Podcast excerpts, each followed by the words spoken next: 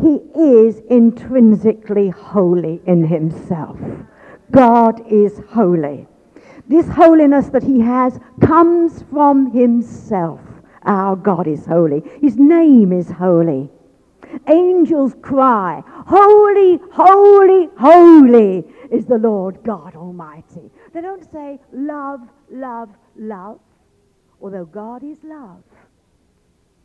They say, Holy, holy, holy is the Lord God Almighty. Our God is holy.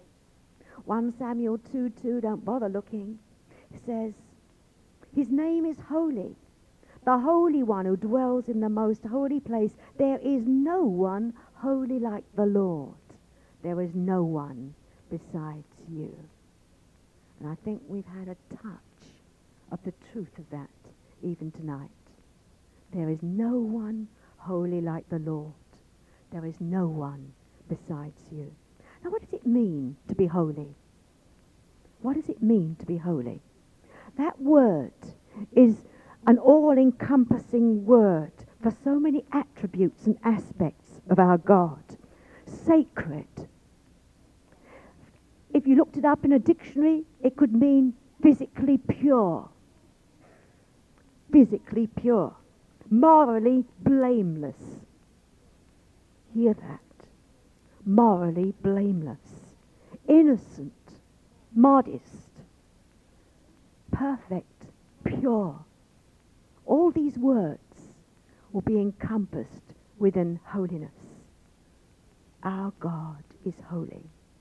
And a word that's so akin to holiness in the scripture is sanctify or sanctification. In other words, to be made holy is to sanctify. And to sanctify at the very heart of the meaning of that word means to be set apart for God's purpose. For a particular purpose, and in this issue, God's purpose. To sanctify. And God is looking for vessels that are sanctified for his use. In other words, he's looking for you to be holy, set apart, just for him, even as we've heard in the worship tonight, for his purposes alone. To sanctify, to consecrate, to set apart. That is what God is looking for. He is holy, and he desires a holy people.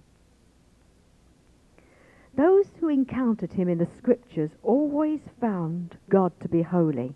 Let's look in Exodus and chapter 3, please. Exodus and chapter 3.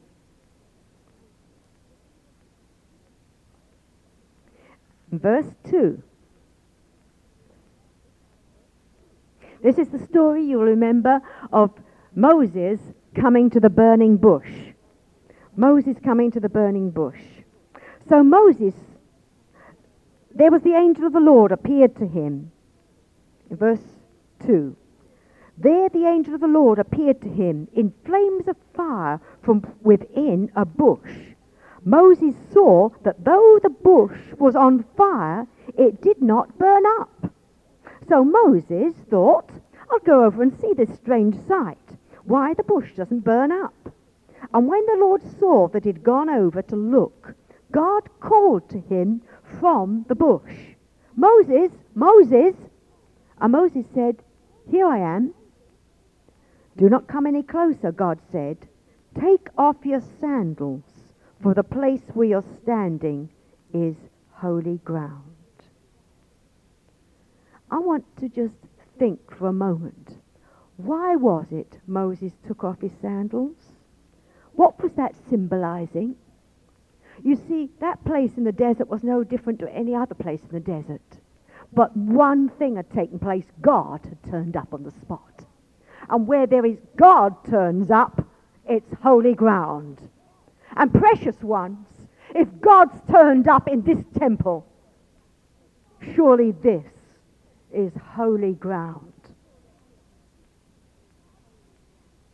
God's holiness demands response. Take off your shoes.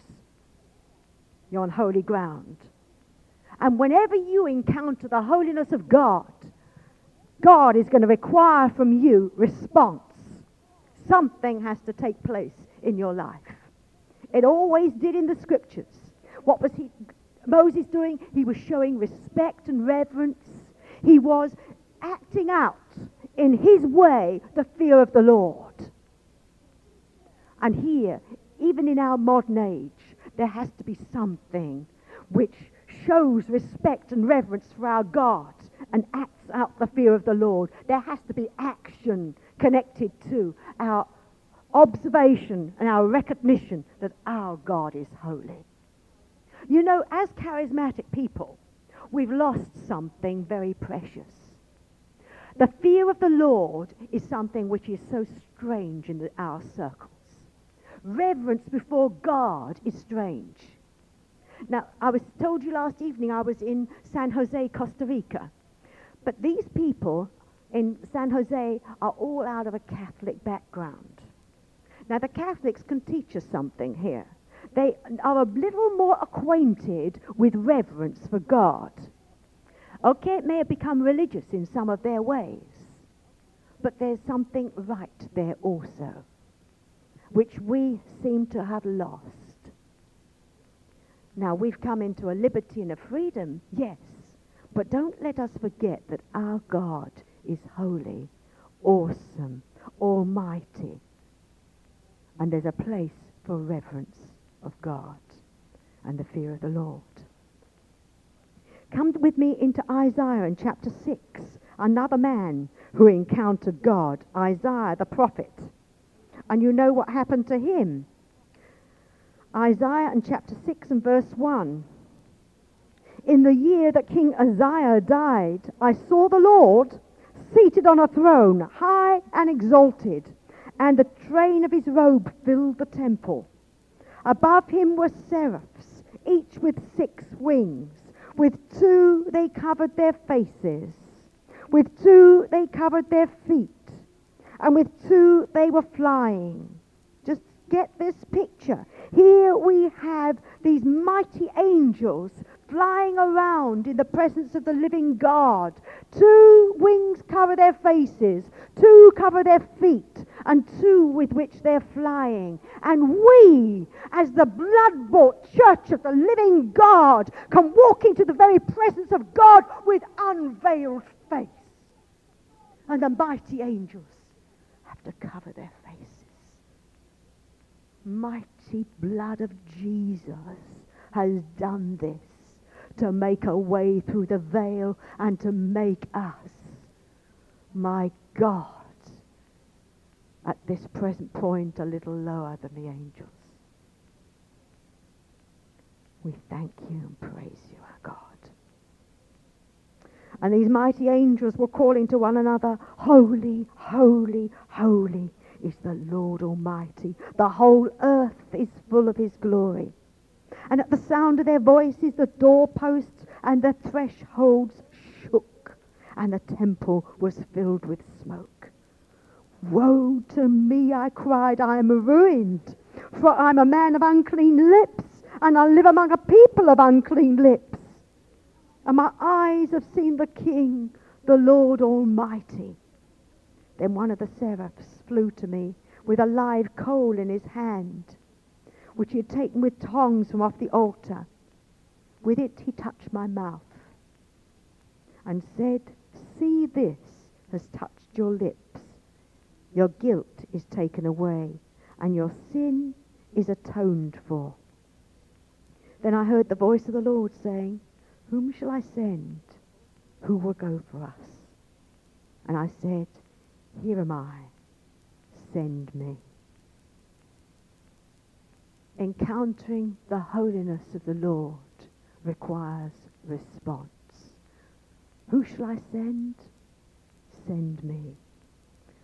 And the message of the Lord still rings out. If you encounter the holiness of the Lord, you're going to hear, Who shall I send? And the echo of your heart should come, Lord, send me. There's plenty of places to be sent to. Could be to your next door neighbor could be to your own family relatives. Send me, Lord. Send me as an anointed vessel. Send me as one who carries your holiness. Send me as a vessel of your life. Send me with words of power. Send me, Lord. And if we experience his holiness and that tongue, that tongue taking that coal from off that altar, touching our lips, we will have those words. We will have that tongue which can speak into any situation. You see, when Isaiah encountered the holiness of God, sin was exposed. There's something which can make us feel so uncomfortable and so dirty in the presence of the Lord when he reveals his holiness, except, except we've experienced the power of his blood. I want to say to you, you don't have to feel dirty in the presence of the Lord. There is a place where the blood has done its work. You don't have to cry out, woe is me, for I'm undone. The blood can do its work. There's degrees of holiness, and we're on a way of holiness, and we're pushing in to more and more and more. But every step of the way, we can have total acceptance. Every step of the way, we will know there's something more. But every step of the way, we'll receive in our hearts the confirmation, well done, good and faithful servant. We can hear you're clean through the word that I've spoken to you. Bless the Lord. Do you remember that little t- uh, scripture in 1 Peter 1 and verse 15? You know, every person is called to be holy. It's not just a few special people. You know, you could think, okay, few people need to be holy. It's what they wear, or it's the kind of lives they live, or they look holy, you know, dull and miserable. but, uh, but it's none of those things. We're all called to holiness. And you don't have to be dull and miserable. Plain Jane, no nonsense doesn't make you holy. It's something on the inside of your heart.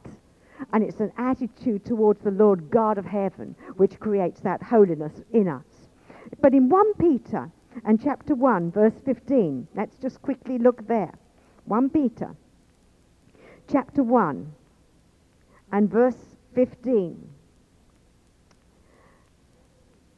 But just as he who called you is holy, so be holy in all you do. For it is written, Be holy, because I am holy. Look at that scripture. Just, just as. In the same way as. With no degree of difference. Just as I am holy, so you be holy. So, what can we say from this scripture? God, in Jesus Christ, has set a standard. And that standard is fixed for all time. And it's never going to be moved. And this is our measuring against him, the mighty one, the holy one, the holy one of heaven. Just as he is holy, so you be holy.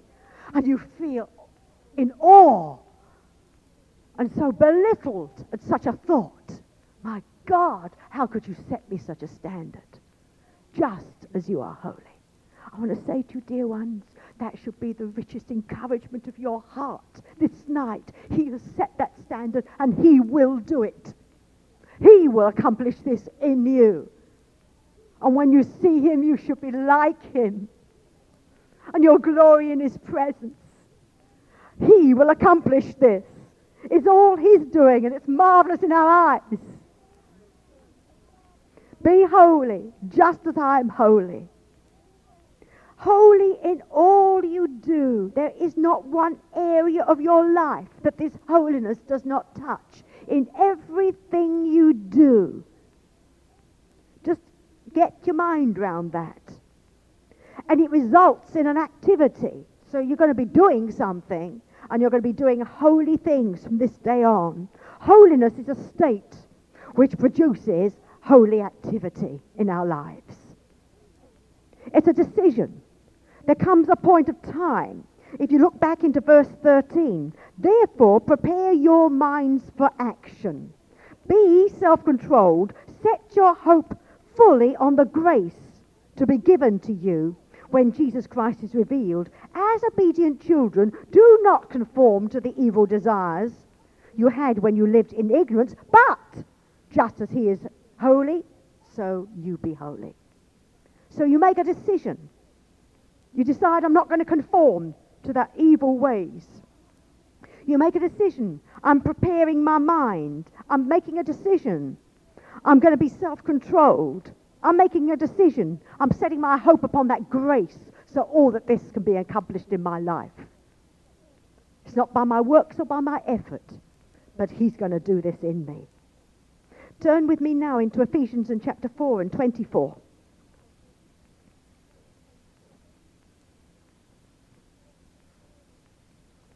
Ephesians 4 and 24. And I'm going to touch upon this verse and we will come back to this verse probably tomorrow. 4 and 24. What an amazing verse. And to put on the new self, created to be like God in true righteousness and holiness. Created to be like God in holiness, if we left out the little bit in between. This is what this new self is that you have put on when you put on Christ. It is created to be like God in holiness. And so he can say, This is the standard.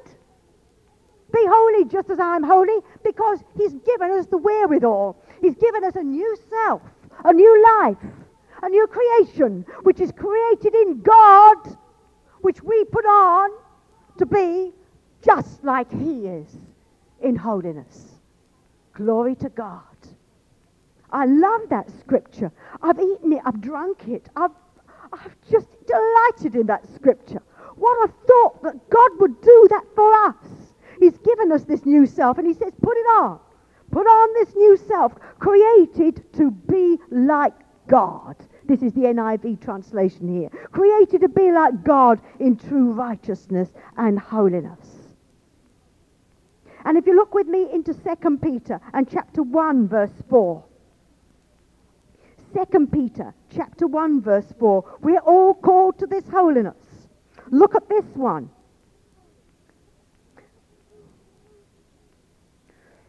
Through these great and precious promises, through these he has given us these very great and precious promises so that through them you may participate in the divine nature, participate in the divine nature, and escape the corruption in the world caused by evil desires. What is to participate in the divine nature mean? It means to share or to associate with.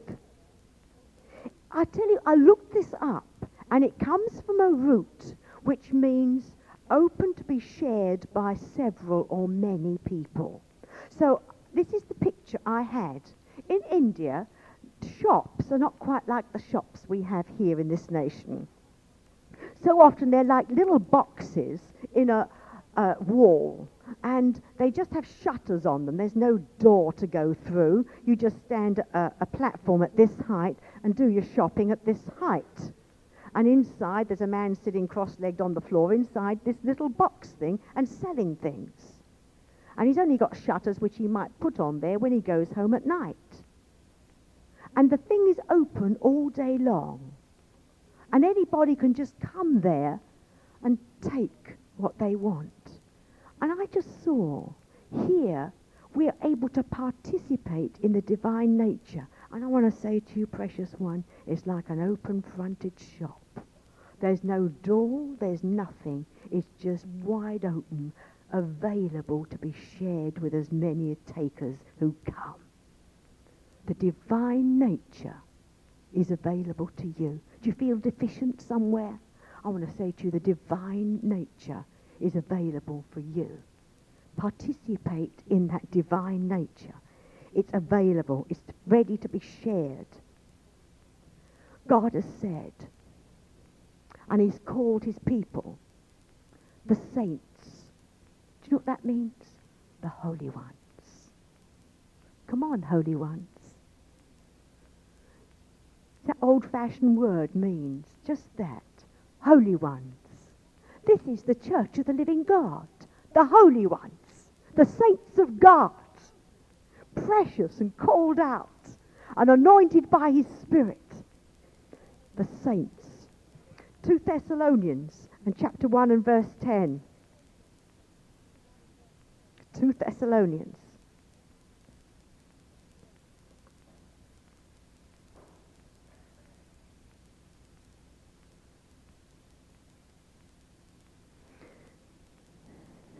Chapter 1, verse 10. On that day, he comes to be glorified in his holy ones, his holy people, the saints, to be marveled at among all those who have believed. This includes you because you believed our testimony to you. And I see it like this. You remember that occasion when Jesus was glorified on the Mount of Transfiguration? You see, what happened on that occasion? It was he was Jesus in this earthly body and for a moment of time, the veil of the earthly was just taken away. And these disciples, standing on that Mount of Transfiguration, were allowed to see what this man, Christ Jesus, looked like in his glorified state. There he was, glistening, white, so bright they could hardly look. They had to shield their eyes, and they were terrified at the sight. Now, precious saints of God, you too have been glorified with the glory that is his. And at the moment, it's covered by the veil of this flesh. But there's going to come a time, and it tells us here in this verse, on that day when he comes to be glorified in his holy people and to be marveled at and among all those who believed. Something's going to happen. The veil's going to be taken away and people are going to marvel at the glory that they see in you. It's going to be as if you were the transfigured one on the mountaintop. The glory is going to be revealed and it's his glory in you. His glory in you glorifying you. And eyes are going to see it, and it's going to be marveled at. You can look at yourself in a new light, and you can think, yes, just hidden by this veil of this flesh is the very glory of the living God. Hidden. Just for a little while, for a moment. But it's going to be revealed. And it's going to be revealed to add to the glory that's going to be brought to the name of the Lord Jesus because he, it's his glory, and he's going to glorify himself in me. And I'm going to be a carrier of his glory only to bring glory to his name and not to glorify me. This is going to be. And what a thing. And we can see ourselves in a new light. I tell you, you can go into dark places. You can go into difficult situations. You can confront demons. And you can know that just beneath this skin, there's the glory of the living God. And God in these days is going to increasingly, I believe this with all my might, that increasingly we're going to see the manifestation of the sons of God upon the face of the earth. And this is going to be the revealed glory of God upon his people. And I believe it's going to be seen on your face. It's going to be seen in your eyes. People are going to look at you and say, something's different about you. What is it? I was sitting in an airport late at night I'd been doing a conference and I was just waiting for a flight to get home. And I was just sitting there and another flight came in and some folks came off a plane. And then a woman was hanging around, obviously waiting for the same plane as I was waiting for. And she walked up and down and she kept looking at me. Every time she walked past me, she just looked at me and she looked like this at me all the time. And she was walking up and down, and I took note of her, and I was just sitting there glorifying the Lord and praising God in tongues and just glorying in all the wonderful things he'd been doing. And I was just, oh, I was just sitting there praising and praising God, just quietly, you know. But I wasn't making a demonstration, but I was enjoying God in my spirit. And she kept looking at me. I wasn't making any noise. Promise. Promise. promise I was quiet. Not a bit unseemly. But in the end, I thought, this looks like an opportunity. So I got up and decided to walk as well. And I just walked. I just walked her way, you know. And then I just came up to her and thought, let's just see what I can find here. I'm always looking for somebody to talk to. I hope you are too. You know, for people like myself in Christian ministry, you, okay, I could live with Christians every day of the year, and that would be that. So I've got to look for my opportunities. And if I get out somewhere where I'm interfacing with the world, I'm on the look. I hope you are too. And so here I was thinking this is a woman I could witness with. And she turns to me and she says, You're holy, aren't you? she says, You're a woman of God. and I'm thinking, Well, this is an opportunity. and I dive in there. But I only tell you that, you see, something should be seen on you. Shouldn't it shine through somehow, somewhere? It should, shouldn't it? Come on, even if it's in Sainsbury's, let it shine. I say that because I walk round Sainsbury's and I just saw a man with a, a trolley. And he was doing a bit of shopping and he was didn't know what he was doing. And, you know, I, I felt a sort of sense of compassion for this fella because he was looking for things and he was picking them up and reading every label and putting it back and wondering. And then he, then he came, I was sort of hung around him a bit just to see. Think I'm terrible, aren't you? But I did. I hung around. I thought, what's going on? You know, and I thought, there's something here. so I just hung where he was hanging. And then I just sort of. and I just started just to be available if he wanted to talk.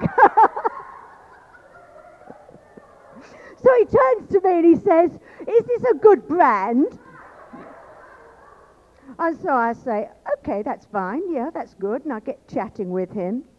And I can see absolute agony and sadness written on his face. So I just start to talk to him gently. And the, he, his wife had just left him. And he was in agony. And I stood there, and then we walked round Sainsbury's together, and uh, he went his way, and then he came back to me and looking at the cookery books. just standing looking at the cookery, cookery books, he poured out his heart to me, just telling me. And I just stood there, and I counseled him, and told him not to give up, asked him where he was with Christ, and had such opportunity. Come on, precious ones. Don't say they're not there. They're there every day of the week if you're available. And you know you can do it in purity. Okay, I stood and talked to this fellow and I walked around the shop looking to get a go in there too.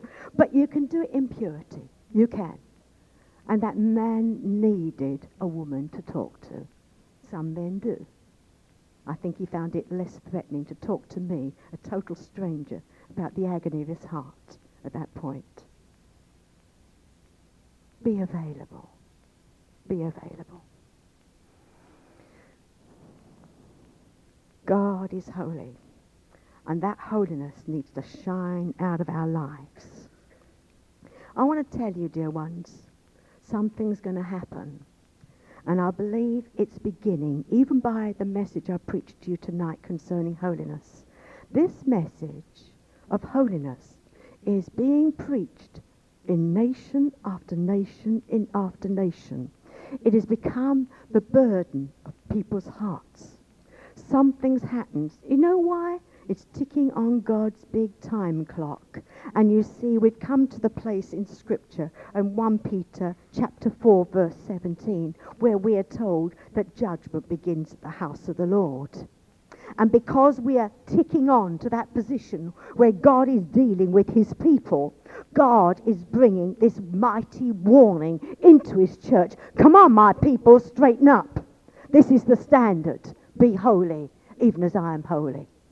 And that holiness is going to touch every area of our lives. Attitudes, the tone of your language, how you speak, how you think, how you look, how you dress, every area will be touched by this holiness. Something new is taking place. 1 Peter chapter 4 and verse 17.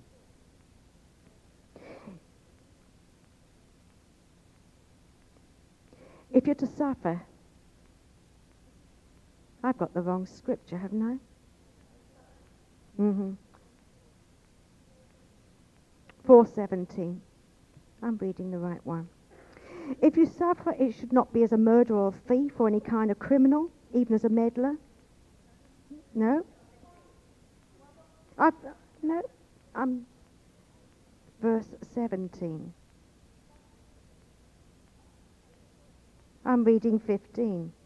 For it is time for judgment to begin with the family of God. And if it begins with us, if it begins with us, what will be the outcome for those who do not obey the gospel of God? I want to just put a new light on this. You see, as the church is arising in this day, and it's taking authority in the heavenly realm, and as the church is being brought, ushered into its place of authority with God to judge sin in the world, how will it be if there's still sin in the church? Many years ago in Bombay, in a prayer meeting, I saw a vision and it's never left me. I was standing in an absolutely vast, extensive plain as far as the eye could see. And it was a lonely place, just standing there. And in the sky were great big rolling black thick clouds coming in across this plain. And I knew what it meant in my spirit as I stood there. And I was looking at this, and I knew that those clouds were the coming judgment of God. And as I stood there, I was shouting out, Holy, just, and righteous are you in all your ways. All your judgments are righteous. And as I was standing there, I was shouting this. And I realized that this is the cry of the Spirit in response to the judgment of God. God is just in all his ways. And I remember thinking, my God, here am I, seeing judgment coming, and yet I'm extolling you. You're just and you're right. And you see, that is what the church is going to do. It's going to stand up in this day. And it's going to see the judgments of God coming upon the face of the earth. In fact, if you turn with me into Revelations and chapter 8, you'll find that your very prayers are calling down the judgments of God. Chapter 8.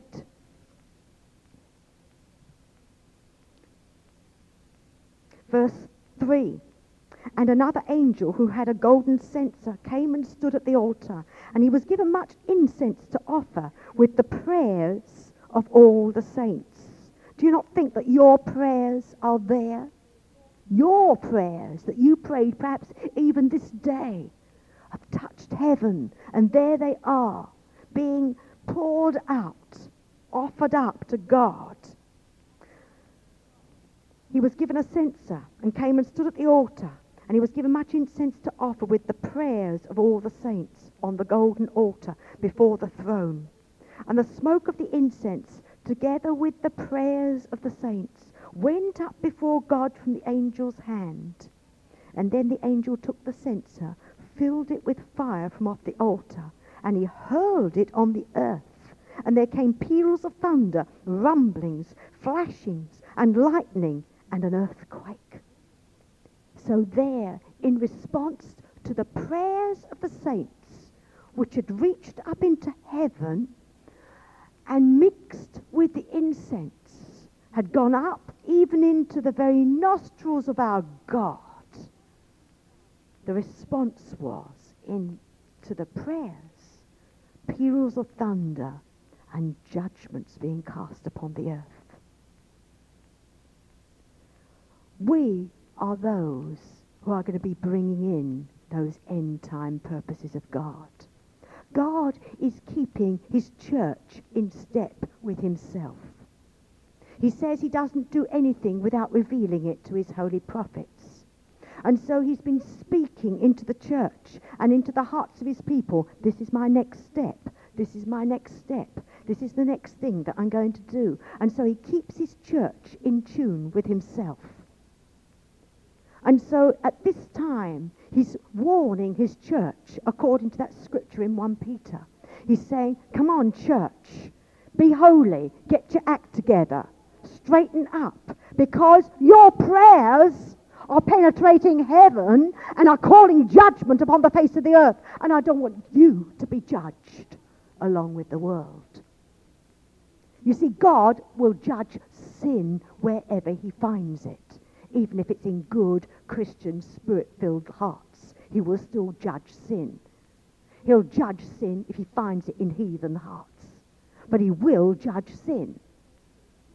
It will be judged. So if we are crying out for God to move and to judge sin upon the earth, we could be calling coals of fire upon our own heads. And so God gives warning in this day. Be holy, just as I am holy.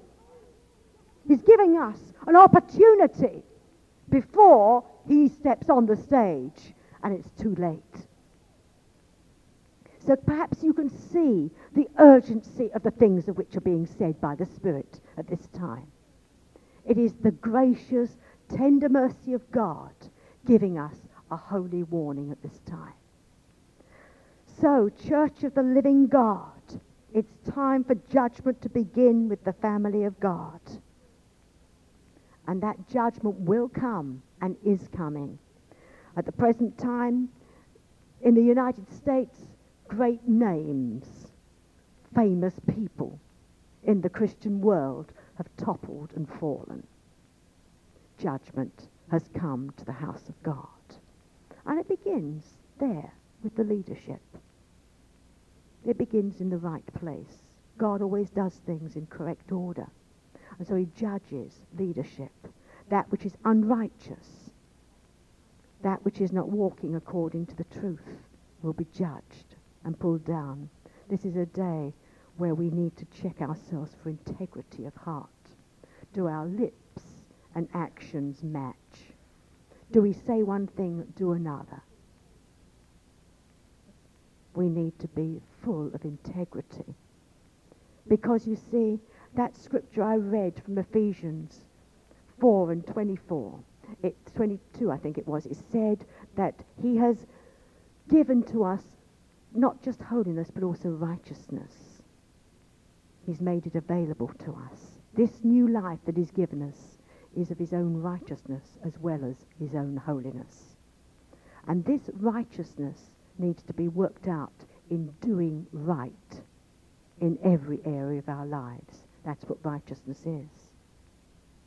And God has got this high calling upon his people. I believe, you see, something of the fire of God is going to consume us in these last days. Something's going to take place, isn't it? Otherwise, we're never going to be where we should be. We can't be apathetic, just happy little Christians any longer. When judgment's about to fall, the ship's about to sink. Something catastrophic is about to take place. We can't be sitting there just as if nothing is taking place. We're going to have to be ready, ready to work, ready to act, ready to stretch out that hand, ready to speak, ready to be involved in ways we've never been involved before. Now is the time to act. Now is the time to act.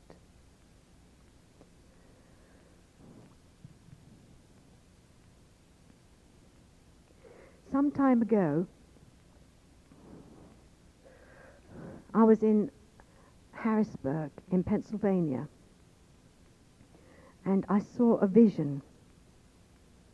And it was a strange vision at the time. I couldn't understand it completely.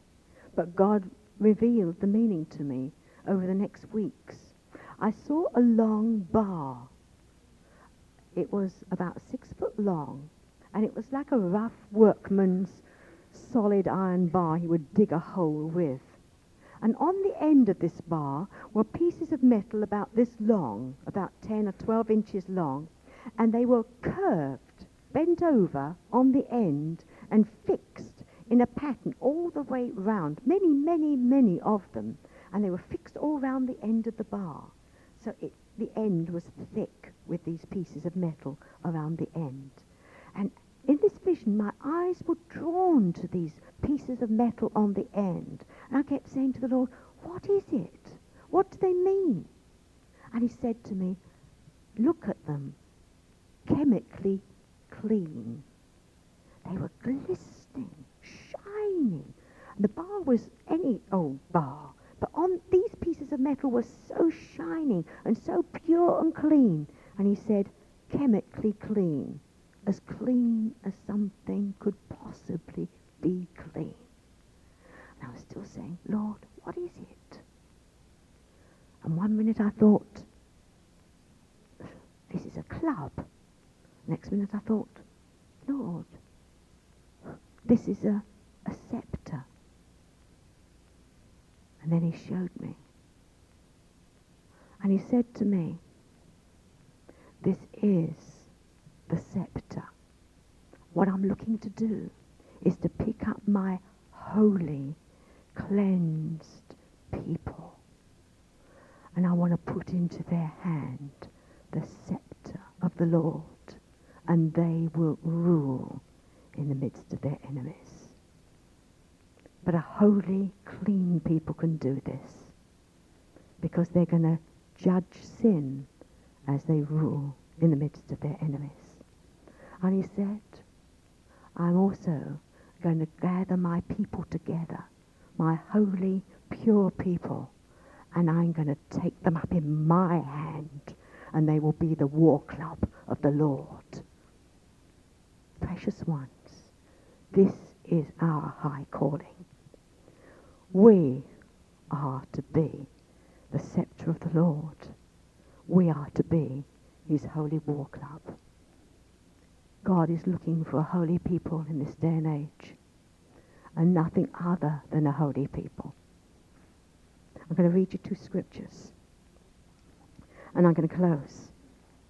Jeremiah and chapter 51.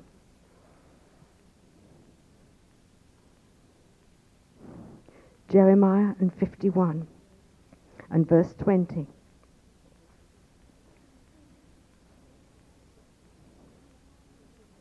You are my war club, my weapon for battle. With you I shatter nations. With you I destroy kingdoms. With you I shatter horse and rider. With you I shatter chariot and driver. With you, with you, with you, the people of God. And God is going to do that. He's going to gather us together, put us into his holy hand, and shatter nations with us. Precious ones, surely let us be holy, or we will be the ones who are shattered. This word comes to you as a warning from the Lord. It's a fearful thing to fall into the hands of the living God. Psalm 110 and verse 12.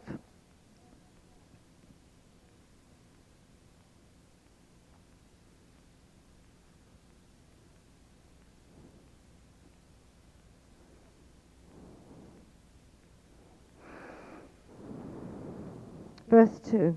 The Lord will extend your mighty scepter from Zion, the RS, the uh, King James, I think, says, the rod of your strength. The Lord will extend your mighty scepter from Zion. You will rule in the midst of your enemies. Your troops will be willing on the day of battle, arrayed in holy majesty from the womb of the dawn. You will receive the dew of your youth.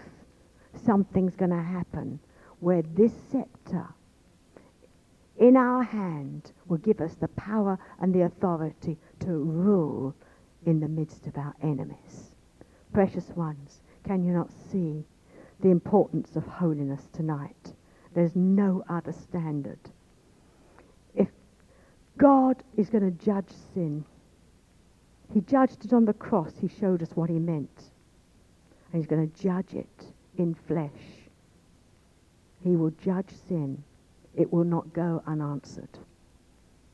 And if we do not deal with the sin of our lives, we too will experience his hand upon our lives. Let's just stand in his presence.